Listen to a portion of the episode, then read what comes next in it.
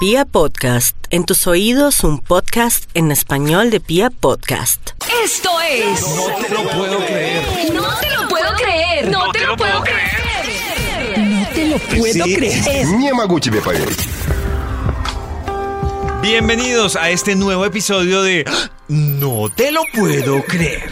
Y quiero contarles que hoy vamos o tenemos como invitado a un psicólogo que además es experto en varios temas que poco a poco ustedes van a ir entendiendo y además que la persona que nos acompaña el día de hoy nos va a hablar de un tema de ¡Ah! no te lo puedo creer. Y es que resulta que en la vida cotidiana cuando las personas les hablan de la palabra duelo, automáticamente lo relacionan con muerte, con la muerte o la pérdida de un ser no sabemos qué tan cercano o qué tan querido, pero pues que finalmente hacía parte de su entorno. Hoy vamos a revisar si realmente ese es el único duelo, cómo se vive un duelo, qué hay que hacer con el duelo y por eso quiero contarles que hasta ahora estamos con el doctor Yesid. Yesid, bienvenido a este episodio de ¡Ah! No te lo puedo creer. ¿Qué tal David? ¿Cómo estás? Eh, muchas gracias por la invitación y pues eh, quiero contarte que yo soy psicólogo clínico. Eh, ¿Sí? El psicólogo clínico es eh, el que está especializado para hacer terapia. el terapeuta. ya. ¿Ok? O sea, es una rama Es una rama de la psicología que solamente se encarga de hacer terapia. O sea, no todos los psicólogos son terapeutas. Ah, bien. Doc, ya con eso, con esos antecedentes, ya sabemos exactamente a qué vamos. Doc, hoy vamos a hablar de los duelos. ¿Sí existe solo el duelo relacionado con la muerte de una persona cercana a uno? Ok, eh, primero eh, cabe aclarar que el duelo es una gran pérdida emocional. O sea, uno no solamente... eh, Se define como una pérdida Es emocional. una pérdida emocional, es una pérdida, es la, es la elaboración de esa pérdida emocional. Bueno, uno solamente uno elabora el duelo cuando ha perdido a una persona que ha muerto, sino que uno también elabora duelos cuando se ha separado de una pareja o cuando hay una pérdida de alguien que se ha ido y que emocionalmente estaba muy ligado a mí. Eh, muchas veces es mucho más grande una pérdida cuando se va una pareja con la que uno ha construido una vida o con la que uno eh, ha tenido muchos planes.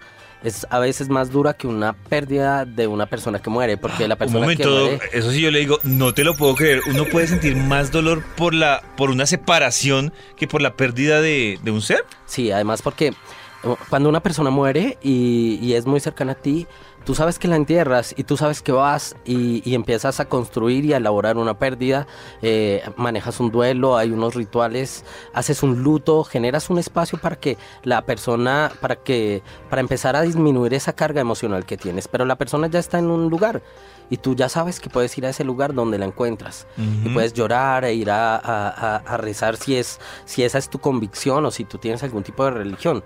Pero cuando se te va una persona que es una persona que tú amas o es eh, tu compañero sentimental o la mamá o el papá de tus hijos o un novio que has- con el que estás construyendo cosas muy importantes y se va, tú sabes que ella está en algún otro lugar del mundo haciendo otro tipo de cosas. Pero que Entonces- está. Pero que está. Entonces Ah, tú ya. elaboras el duelo y tú puedes decir, ok, voy a empezar a, a- a manejar todas estas emociones que tengo, esta tristeza que tengo, pero tu cabeza también te juega eh, algunos, en algunos momentos te trae recuerdos o te pone a pensar qué estará haciendo esa persona en este momento, o con quién estará, o será que está haciendo lo mismo que hacía conmigo, o será que está viviendo lo mismo que vivía conmigo, y en ese momento ese duelo es más difícil de afrontar porque eh, construir o elaborar esa pérdida, esa separación y poderla superar se demora más tiempo que otro tipo de separaciones. Hoy estamos hablando de duelos en este episodio de ¡Ah! No te lo puedo creer. El doctor Yesid es el invitado especial que es psicólogo clínico, ¿cierto? Es eso. Sí. Muy bien, psicólogo Sí, sí, clínico. Doc, ya descubrimos que está el duelo de la pérdida de un familiar, el duelo por una separación. También es verdad eso que hay un duelo cuando a una persona la echan de un trabajo. Ok, si la carga emocional es tan alta, sí. Sí, digamos que tú estás en el trabajo de tu vida, tú estás, eh, has generado un espacio en el que sientes que te estás realizando como ser humano, que es- eres feliz con lo que estás haciendo, pero de alguna forma hay una pérdida inesperada, te dicen, ok, ya te vas a ir y tienes que elaborar esa pérdida. Porque es porque tú cargas, dejas muchas emociones en ese lugar y también puedes entrar en crisis y es importante en muchas ocasiones seguir procesos psicoterapéuticos no solamente para una pérdida emocional con una relación de pareja o con la muerte de alguien, sino también si has salido de un espacio laboral que era el lugar donde tú te sentías bien, donde estabas construyendo metas y donde creías que ibas a durar mucho más tiempo, puedes entrar en algunas crisis que necesitan un proceso de elaboración de duelo. No siempre pasa, pero en algunos momentos puede pasar. Pero que se pueden considerar como, como Se un puede duelo. considerar como un duelo. O, claro. o sea que cuando uno ve a los tíos o a los papás o a esos familiares o a esas personas que han logrado, porque ahora es un logro, el tema de la pensión y uno los ve con cierto, o sea que uno dice, claro, que uno dice, oiga, pero debería sentirse feliz porque ya no tiene que trabajar y ya relájese, pero uno los ve con un choque durísimo precisamente porque se pensionaron, que es muy diferente pensionarse a que lo echen a uno, ¿no? Claro, es diferente, pero aún así, en un momento de pensión, hay, eh, las personas que se pensionan también tienen un momento en el que entran en crisis. Y entran en una crisis porque están acostumbrados a llevar un ritmo de vida. Y como ese ritmo de vida cambia, adaptarse a un nuevo ritmo de vida no es tan fácil. Sobre todo las personas que llevan muchos años trabajando en la misma empresa y han generado por mucho tiempo la misma labor.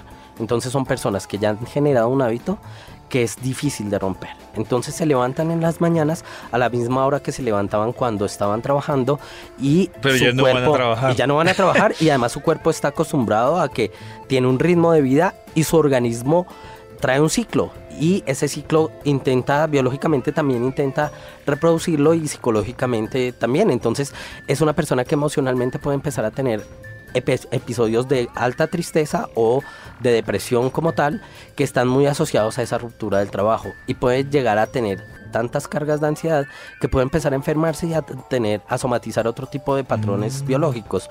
Por eso uno escucha que muchas personas tienen unos síndromes postpensionales y es un síndrome en el que se llenan eh, la persona empieza a tener eh, se da cuenta en ese momento que tiene problemas de colesterol o que tiene problemas eh, de azúcar o otro tipo de problemas biológicos que antes no los había detectado y como eh, tiene más tiempo pues va más al médico y también empieza a entrar en otro tipo de crisis que sería importante que se manejaran con un apoyo psicoterapéutico. En este episodio de ¡Ah! No te lo puedo creer, estamos hablando hoy de duelos, como muchos dirán, como así que duelos? Sí, estamos hablando de los tipos de duelos que ya, pues el doc Jessis nos ha dejado claro que el tema arranca cuando hay una carga emocional muy fuerte. Y hablando de esa carga emocional, doc, yo recuerdo, por ejemplo, que yo cuando tenía más o menos unos 10 años, tuve la primera oportunidad de tener una mascota. Eh, yo tuve un perrito, el perrito por X circunstancias murió y yo sentí un dolor absurdo que hoy yo, hasta hoy yo pensaba que era un dolor porque no era niño y era el perrito y era la novedad, pero yo me he dado cuenta que actualmente que el tema de la mascota o del animal de compañía se ha vuelto pues como algo muy de, las familias. Eh, yo siento que hay personas, y por ejemplo, debo decirlo, tengo un familiar que ya tiene 23 años, duró 14 años con su mascota.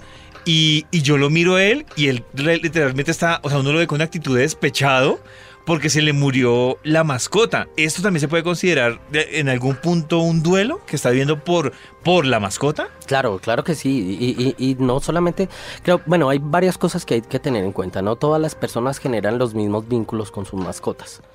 Hay personas que son, se vinculan mucho más a la mascota que otras. Y uno puede encontrar algunas personas que tratan a una mascota como si fuera un- un- una persona en la casa.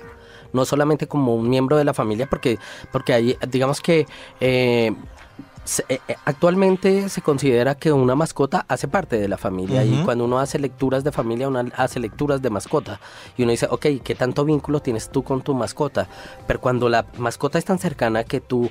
eh, hay personas que las llevan al parque y aparte de eso las llevan a un parque especial o a un jardín para perros o un jardín para gatos y generan otro tipo de vínculos, pues en ese tipo de situaciones la, la elaboración del duelo es más difícil, porque uno se ha vinculado tanto a su mascota que le habla, que le cuenta cosas, que está pendiente de sus emociones. Hay personas que están muy pendientes de que los estados de ánimo de su mascota han cambiado y que realmente cambian. Y entonces eh, empiezan a generar unos vínculos tan fuertes que cuando la mascota se va o muere, pues entran en crisis. No solamente pasa con los niños, aunque hay que tenerle cuidado a los niños que tienen mascotas y que las mascotas o mueren o, se pierden, porque muchas veces los niños pueden empezar a tener una tristeza muy grande y el adulto termina eh, subvalorando esa tristeza del niño. Entonces el adulto dice, pero vas a llorar tanto por, por un perrito que has tenido. Y realmente hay que tener en cuenta que ese tipo de rupturas, cuando hay un vínculo tan fuerte, pueden eh, generar un impacto emocional en un niño tan grande que también puede generar altos niveles de tristeza o, depresión y es mejor también tener un proceso psicoterapéutico. a propósito de eso, eh, o sea que se puede decir que los niños, es decir, porque uno también a veces interpreta cuando hay una pérdida de un familiar, que es puntualmente como lo que puede afectar más directo, o de una mascota que puede afectar directamente a un niño, uno lo ve, claro, como tristeza, o empieza el tema del dilema de cómo le explico, que se fue para el cielo, que se fue de viaje, pero entonces en esa medida los niños también pueden experimentar episodios de duelo, como tal. Pasa, digamos que. Así le disfracen la verdad. Claro, a nivel biológico eh, se ha descubierto que los, que los adultos que ya tienen una madurez cerebral se demoran más tiempo en generar procesos de adaptación frente a la pérdida emocional. Los niños lo generan más rápido. Pero los niños pueden tener muchos tipos de duelos. Cuando los padres se separan, el niño, aunque los papás estén viviendo en lugares diferentes y estén vivos y no hayan muerto, para el niño también hay un proceso de duelo. Y ah, esto puede ser un proceso de duelo, la separación, Claro, y es un proceso de duelo porque hay una, hay, hay una ruptura, hay una separación emocional y el niño tiene que volverse a adaptar a ese nuevo vivir. Pero pasa mucho en los niños si es que tienen un nivel de adaptación mucho más amplio que el del adulto. Sobre todo en esas separaciones. Y muchas veces uno ve niños que están muy tristes por la separación de sus padres por mucho tiempo, pero es porque el, el padre ha reforzado eh, la tristeza en el niño, porque el niño se adapta mucho más fácil que el adulto.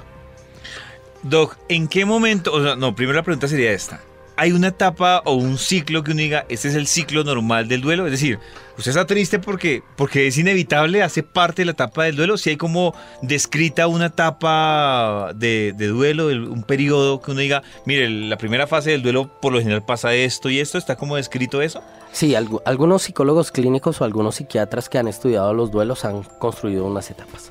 Sí, creo que lo más eh, hay, hay, una gran cantidad de etapas de acuerdo a diferentes teorías, pero, pero lo que más lo más cotidiano es observar que el duelo tiene una primera etapa que es esa etapa de negación esa etapa en la que uno eh, vuelve y se levanta y dice, mm, yo siento que la persona no se fue, eh, eso no puede ser así, yo no creo que se haya ido, ella va a volver, si es una pareja, si es una persona que ha muerto, uno dice, no, es que esto, tengo que levantarme y darme cuenta que esto no es cierto, que la persona no murió. Y es esa primera etapa de negación, es una etapa que está todo el tiempo ahí dando vueltas en, eh, en la cabeza de los seres humanos. Digamos que podríamos hablar, el eso varía, o hay un tiempo que uno diga, esa, etapa, esa primera etapa de negación puede durar de tanto a tanto tiempo? Realmente eso depende del nivel de, adaptación que tienen los seres humanos. Hay personas que son... Eh, hay, algo que se llama la resiliencia, que es la capacidad que los seres humanos tenemos de levantarnos después de tener un suceso que nos afecta emocionalmente. Cuando uno es resiliente, eh, todos los seres humanos somos eh, tenemos diferentes tipos de resiliencia o diferentes niveles de resiliencia. Eh, hay personas que se levantan mucho más rápido cuando se caen emocionalmente o cuando tienen una tristeza o cuando tienen un problema. Hay otras que se demoran más días elaborando esas pérdidas.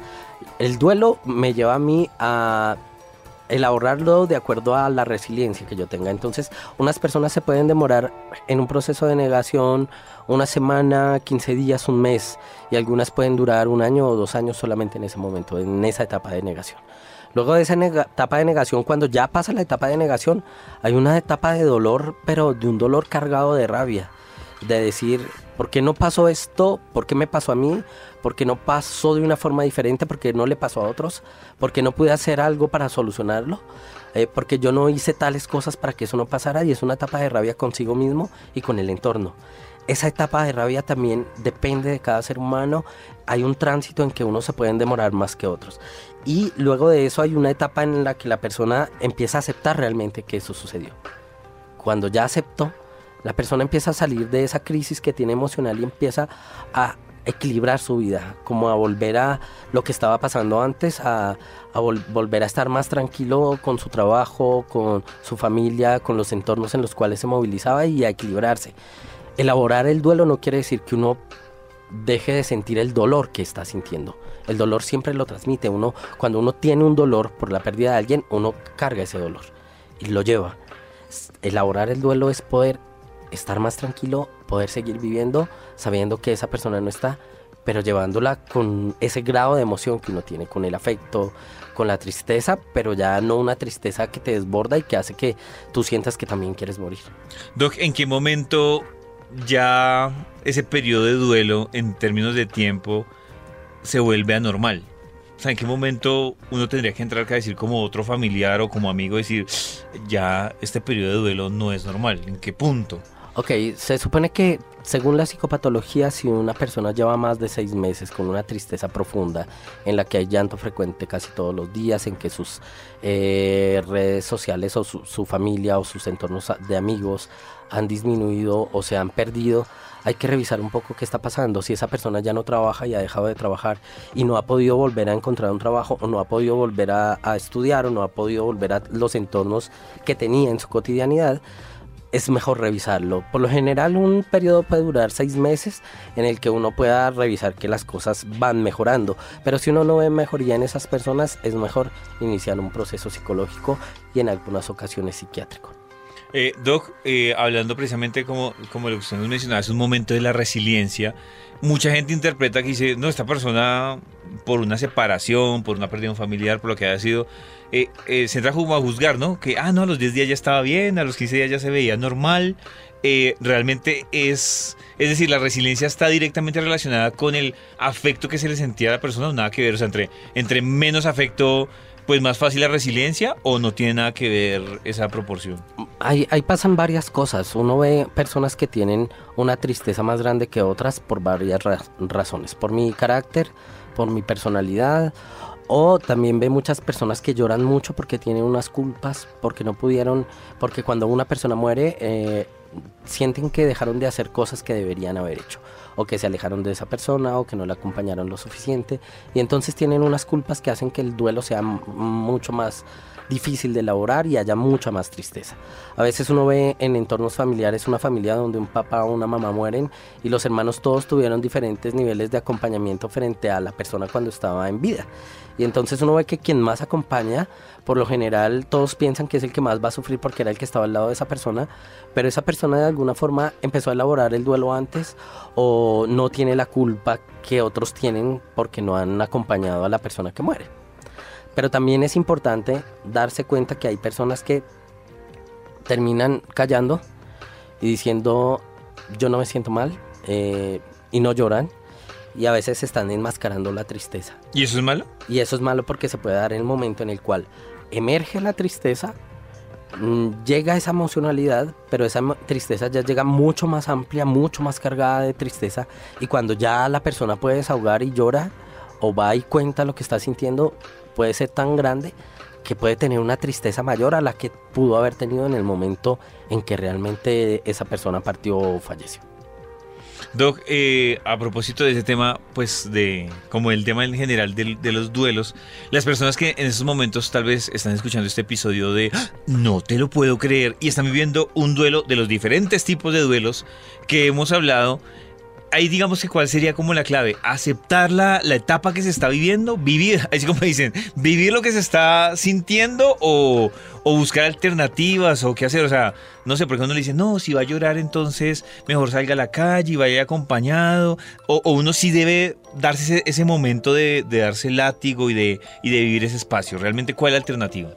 Pues lo que lo más recomendable es que esa persona esté acompañada una persona que está con una tristeza y está sola, pues la tristeza va a aumentar. Pero hay personas que no les gusta estar acompañadas.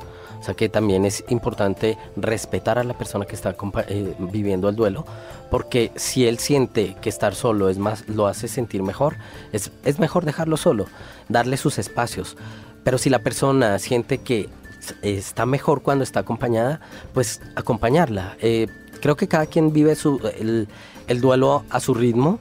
Eh, lo más importante es hablar con esa persona, preguntarle qué está sintiendo, cómo se está sintiendo y si quiere que la acompañen o no la acompañen, respetar eso que está sintiendo en la medida en que él vaya afrontando poco a poco, va a necesitar de otras personas. Y si en algún momento te necesita o necesita de alguien que está a su alrededor, poder brindarle la mano y generar un acompañamiento. Entre más cuente la persona esa tristeza que tiene mejor, porque la va a poder elaborar mejor, porque va a poder eh, estar más tranquilo consigo mismo. Eso es lo más recomendable, que hable lo que más pueda. Les recuerdo que en este episodio de No te lo puedo creer, estamos hablando de los tipos de duelos con el doctor Yesid. Doc, hoy que estamos hablando de duelos, también me surge otra duda, y es si en una etapa de duelo es mejor, o cuando en ese periodo de duelo, es mejor la confrontación o la evasión. A ver, le explico. O sea, yo me separé y entonces tenía un restaurante favorito con esa persona. Eh, la pregunta es, ¿yo debería hacer el ejercicio de visitar ese restaurante y se sea solo o con otro familiar o con otra persona o debería evadir y evitar en la etapa de duelo ese restaurante, que eso aplica incluso eh, para la muerte de un familiar. Yo debería evadir esos lugares, evadir esos espacios, esos momentos o debería ir normal y, confrontarlos. ¿Cuál es la, digamos que, cuál es la recomendación que usted nos da? Ok, eso depende, porque si acabas de separarte, y pasas por ese lugar y te está generando una carga emocional tan alta que te llenas de tristeza y sabes que por ahí no puedes pasar, pues es mejor evitarlo en los, los primeros días o algunos meses, tratar de evitar ese espacio. Lo que sucede es que si lo sigues evitando después, eh, te vas a llenar de ansiedad y entonces cada vez que vayas por un lugar similar, pues vas a sentir una emocionalidad tan fuerte que vas a sentir que no has logrado elaborar nada que estás como desde el primer día, después de, la tristeza. Mm. Entonces, sí es importante volver a esos lugares, volver cuando uno ya está un poco más tranquilo y ya lo puede empezar a afrontar. Pero es importante volver y llenar esos espacios porque en algún momento vas a tener que pasar por ahí y cuando vuelvas y pases vas a volver a recordar o a volver ese recuerdo o esa emoción y te vas a transportar a unos meses atrás donde aún estabas muy triste y eso no te va a permitir tener una buena elaboración de la pérdida. Eso hablando, por ejemplo, de los espacios. Ahora hablemos, por ejemplo, de, cosas o de cosas tan puntuales en todo tipo de duelo. Hablándolo, por ejemplo, de fotos, eh, videos, que es que esa persona me regaló esto, fue separación, o sea que murió, me regaló esto. Eh, ¿Ese tipo de cosas se deben hablar o, también se deben evitar? Es decir, evitar mirar las fotos, evitar mirar los videos, evitar escuchar, no sé, la canción que le gustaba. ¿Eso también debe hacerse igual que el mismo ejercicio de los espacios? Sí, realmente no se debe ir a los excesos. Uno ve que hay familias donde una persona muere, sobre todo cuando quien muere es un niño, y mantienen los lugares intactos. Uno llega a algunas casas donde entra una habitación de un niño que murió y la habitación está como si el niño todavía estuviera ahí. ¿Eso es malo? Sí. Eh, ¿Eso tiene algún término? Eso, eso realmente lo que no le va a permitir a la persona es elaborar la pérdida. Cuando tú tienes todo tan exacto y vuelves y entras y sigues rezando, pues no has elaborado la pérdida. No te va a permitir sentir que esa persona ya no está. A no ser que tú lo tengas el espacio, te genere una tranquilidad y tú entres y digas, es que eh, yo tengo este espacio porque es un bonito recuerdo y quiero mantenerlo así. Es diferente a cuando una persona no deja que nadie entre a tocar nada porque quiere mantener todo intacto, pero llora cada vez que entra. Ahí hay una emocionalidad diferente. Entonces, algo que, uno debería hacer es revisar qué realmente me hace daño de, estos recuerdos, que, de los objetos que tengo, que me hace daño y que no me hace daño. Si a mí me hace daño volver a, a, revisar las cosas, las cartas, pues es mejor dejar de revisarlas un tiempo. Y hay cosas que a veces se necesitan sacar. Y hay recuerdos que a veces hacen daño y que uno necesita sacarlos, porque eso también me va a ayudar a estar más tranquilo conmigo mismo, más tranquilo con el entorno y me va a permitir iniciar nuevamente bien sea una nueva relación de pareja o bien sea porque una persona murió y hay otras personas alrededor que me necesitan y que y, yo también necesito a otras personas, por eso debo continuar la vida, la vida sigue. Doc, hablando de los duelos, por ejemplo, ah, entonces, bueno, la vida sigue, es importante de recordarle eso a las personas que están viviendo el duelo que sea, ¿no? Sí, claro. La vida continúa.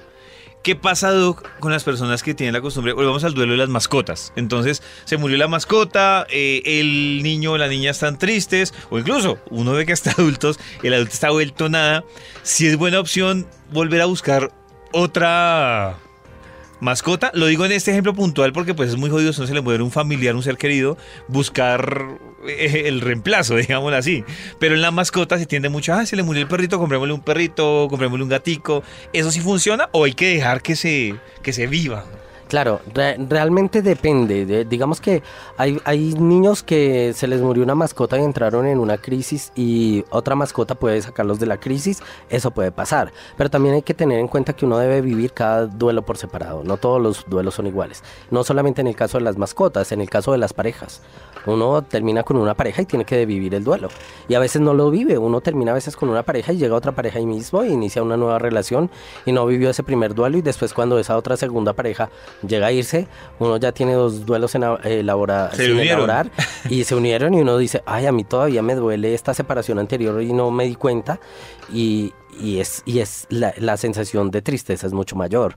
Lo mismo puede pasar con las mascotas. Uno debería dejar que los niños vivan esa tristeza porque es que muchos papás terminan tratando de quitarle eh, al niño eh, esa tristeza y buscan cómo le quito la tristeza a mi hijo, cuando la tristeza hace parte de una emoción que es natural y que es una emoción que hace parte de, mi vida, de mi proceso de adaptación y que, que yo la tengo porque, porque también está hecha para que yo me adapte a otro tipo de cosas. Entonces, cuando yo tengo una mascota, es preferible dejar un tiempo que esa persona elabore la pérdida y después ahí sí entregar una mascota diferente, pero preguntándole a ese niño o a ese adulto si realmente lo que quiere es otra mascota. Doc, en el caso, ya que usted está hablando de las parejas puntualmente, eh, por ejemplo, ¿usted cree que como psicólogo y en ese análisis hay un tiempo, no sé, hay un tiempo prudencial para uno decir, terminé esta relación, debo esperar para arrancar otra relación? ¿O eso es relativo a cómo se sienta cada persona?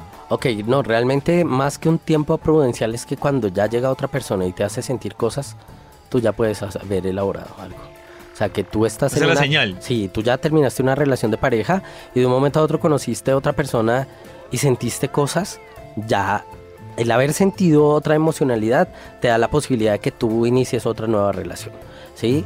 Cuando tú has terminado una relación de pareja, puede llegar una mujer espectacular o un hombre espectacular y tú vas a tener un reparo porque aún tienes un dolor y vas a decir, no, eh, aún no puedo. Pero cuando ya llegue, cuando llega una persona y tú te das cuenta que puedes que movió la aguja. Exacto, ahí ya hay que decir, bueno, listo, ya, ya estoy mejor y puedo iniciar una relación nueva. Ah, bueno. Doc, y hablando de las relaciones, hay otra situación que se presenta ya puntualmente en los duelos de relaciones de pareja y es cuando, digamos, se separaron, eh, están cada uno en la fase de aceptación, de pronto a otro le queda más fácil que, otro.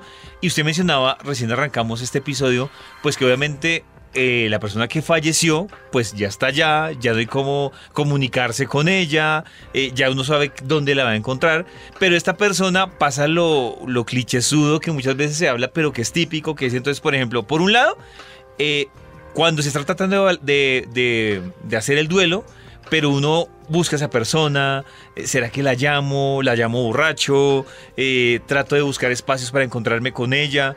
¿Eso hace parte de la normalidad del duelo o ahí se está saliendo de lo normal del duelo? Claro, eso hace parte de la normalidad del duelo porque uno cuando empieza a, tener ese tipo de duelos lo primero que quiere es ah, eh, intentar recuperar a esa persona. Y hace parte también de la etapa de negación. Y hace, claro, hace parte de la etapa de negación y uno cree que llamándola y buscándola va a lograrlo. Pero si la otra persona ya puso un par es por algo. Muchos lo hicieron o porque conocieron a alguien más, o porque ya no quieren nada con esa persona, o porque definitivamente saben que el amor se perdió. Y ahí lo que están haciendo es poner un obstáculo o una barrera. Eh, uno lo hace cuando está en esa elaboración del duelo, pero por lo general es un error, porque uno en lugar de estarle dando a esa persona el tiempo para que piense, si realmente quiere volver conmigo, uno está eh, todos los días ahí diciendo, por favor, venga, vuelve, eh, y está, de alguna forma está mendigando ese amor, y, en esa, y en ese mendigar amor, lo que puede generar es que el otro eh, Rechazo. Hay un mayor rechazo. Fastidio. Y que diga, no, que pereza esta persona que está todo el tiempo tratando de volver y yo no quiero. Y entonces va a hacer que, que la otra persona definitivamente diga, yo no quiero saber nada más de esta mujer o de este hombre porque ya estoy aburrido de esto que está pasando. Doc, y ahora hablemos de lo contrario. Usted, juiciosito, está elaborando su etapa de duelo, ya usted pasó la etapa de negación, está en la aceptación, y usted como que dice, ay, por buen camino, ha sido fácil el camino, pero ahí voy. Y aparece esta persona, en el caso del duelo de pareja, y aparece, uno debería también poner ya un freno, porque es decir, si reaparece esta persona y usted ya estaba eh, elaborando su duelo, ¿podría significar un retraso en el, en el duelo que estaba viviendo? Ahí hay algo que hay que tener en cuenta y es hasta dónde tú quieres volver a iniciar una relación de pareja. Hay personas que dicen que cuando uno se separa y vuelve con la misma persona, las relaciones no van a prosperar. Yo en, en lo clínico he visto que lo más probable es que no prosperen, pero sí conozco uno que otro caso en donde sí prosperan. O sea, no está escrito. O sea, no está escrito, no es, no hay una, sí, no, no hay, no hay eh, algo que diga si una persona abandona a otra, nunca más van a poder estar juntos. No, uno ve muchas relaciones que vuelven e inician y, se dan cuenta que la relación ha mejorado y que pueden mantener mm. una relación de pareja y estar mucho tiempo. Les faltaba era un espacio.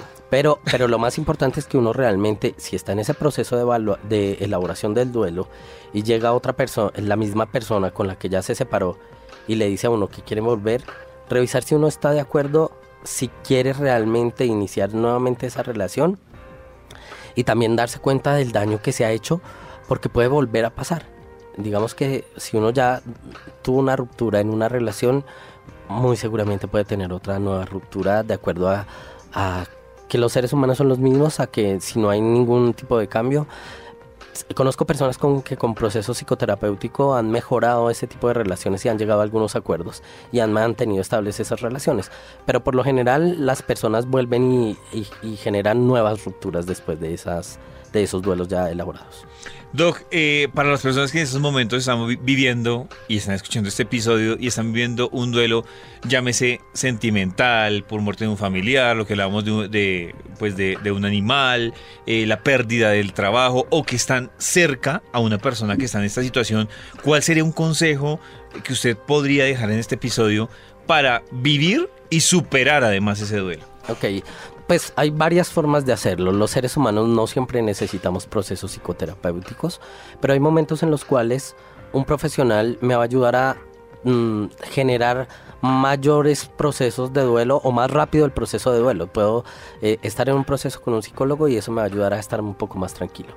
No siempre lo necesito, pero lo más importante es que uno lo hable, que tenga un buen amigo, que si eh, está muy solo y está elaborando un duelo y dice, ok, yo quiero ir a contárselo a alguien, vaya y busque a alguien. A veces debe buscar a muchas personas porque uno el que está en, elaborando el duelo se puede volver cansón, sobre todo si es una ruptura en la relación de pareja. Y es que va y busca a un amigo y todo el tiempo va y al amigo le cuenta todos los días lo que le está pasando y el amigo se va a cansar. Busca varias personas, si puedes encontrar varias personas y no contarle a todos lo mismo, sino desahogar un poco lo que está pasando. Eh, lo mejor es, es, hacer deporte, tratar de buscar actividades que me hagan sentir un poco mejor. Al principio va a ser muy difícil hacerlas porque la emocionalidad hace que uno vuelva otra vez con la tristeza y la tristeza no me eh, genera, no me ayuda a buscar espacios donde sienta placer. Pero eh, hay que buscar qué era lo que me gustaba. Si me gustaba escuchar música, ir a cine o hacer otro tipo de cosas, ir poco a poco llegando a esos mismos espacios o, o yendo a esos mismos espacios. Eh, hay unas líneas de atención psicológica que tiene Bogotá y que sirven mucho. Ahí está la línea 106, que es una línea del distrito. Es una línea de atención psicológica para eh, adultos y niños en este momento. Eh, solamente se marca 106 y ahí los pueden atender. Eh, o si ustedes quieren asistir a su EPS o hay algunos lugares donde pueden ir a buscar un psicólogo o un proceso psicoterapéutico que va a servir muchísimo para este tipo de casos. Doc, yo no quiero cerrar este episodio de ¡Ah! no te lo puedo creer sin una duda que uno escucha en letras de canciones, en poesía y en personas que han tenido no solo un tema puntual de duelo, sino un tema de decepción o una experiencia mala. Si es verdad eso, que lo que a uno no lo mata lo hace más fuerte? O sea, ¿sí es verdad? O, también puede pasar que uno, hablando de la resiliencia, porque uno dice, no, de pronto yo superé esto y esto me hace más fuerte. O por el contrario, puedo ser uno más sensible. O si es verdad esa teoría de lo que no me mató, me hace más fuerte. Eso es, es relativo, porque es que digamos que las relaciones de pareja todas son diferentes y uno puede sentir que tuvo una relación de pareja que era la mejor y que encontró el hombre o la mujer que siempre estuvo buscando y en ese momento se puede sentir muy bien eh, y se rompe la relación y hay un duelo muy grande y uno dice, nunca voy a encontrar a alguien como esa persona. Y entonces lo supera y dice, soy tan fuerte porque superé la pérdida con el amor de mi vida. Y pasa el tiempo y encuentra una Que sí es el amor de que su sí vida. fue el amor de su vida. Y entonces cuando vuelve a pasar y si vuelven a, a tener un duelo, el duelo es diferente, no es el mismo. Y todo lo que extraño es diferente y lo que aprendí con esta pareja es diferente a lo que aprendo con O otra. sea que los duelos son diferentes. Todos los duelos son diferentes. Ah, bueno, pues Doc, muchísimas gracias por acompañarnos en este episodio de No te lo puedo creer. Muchas gracias David, muchas gracias por invitarme y espero que en algún momento volvamos a hablar y si necesitas, aquí estaré. Me gustó como dijo, la vida sigue, ¿no? La vida sigue, sí. Esto es... No te lo puedo creer. No te lo puedo creer. No te lo puedo creer. No te lo puedo creer. Niemaguchi de país.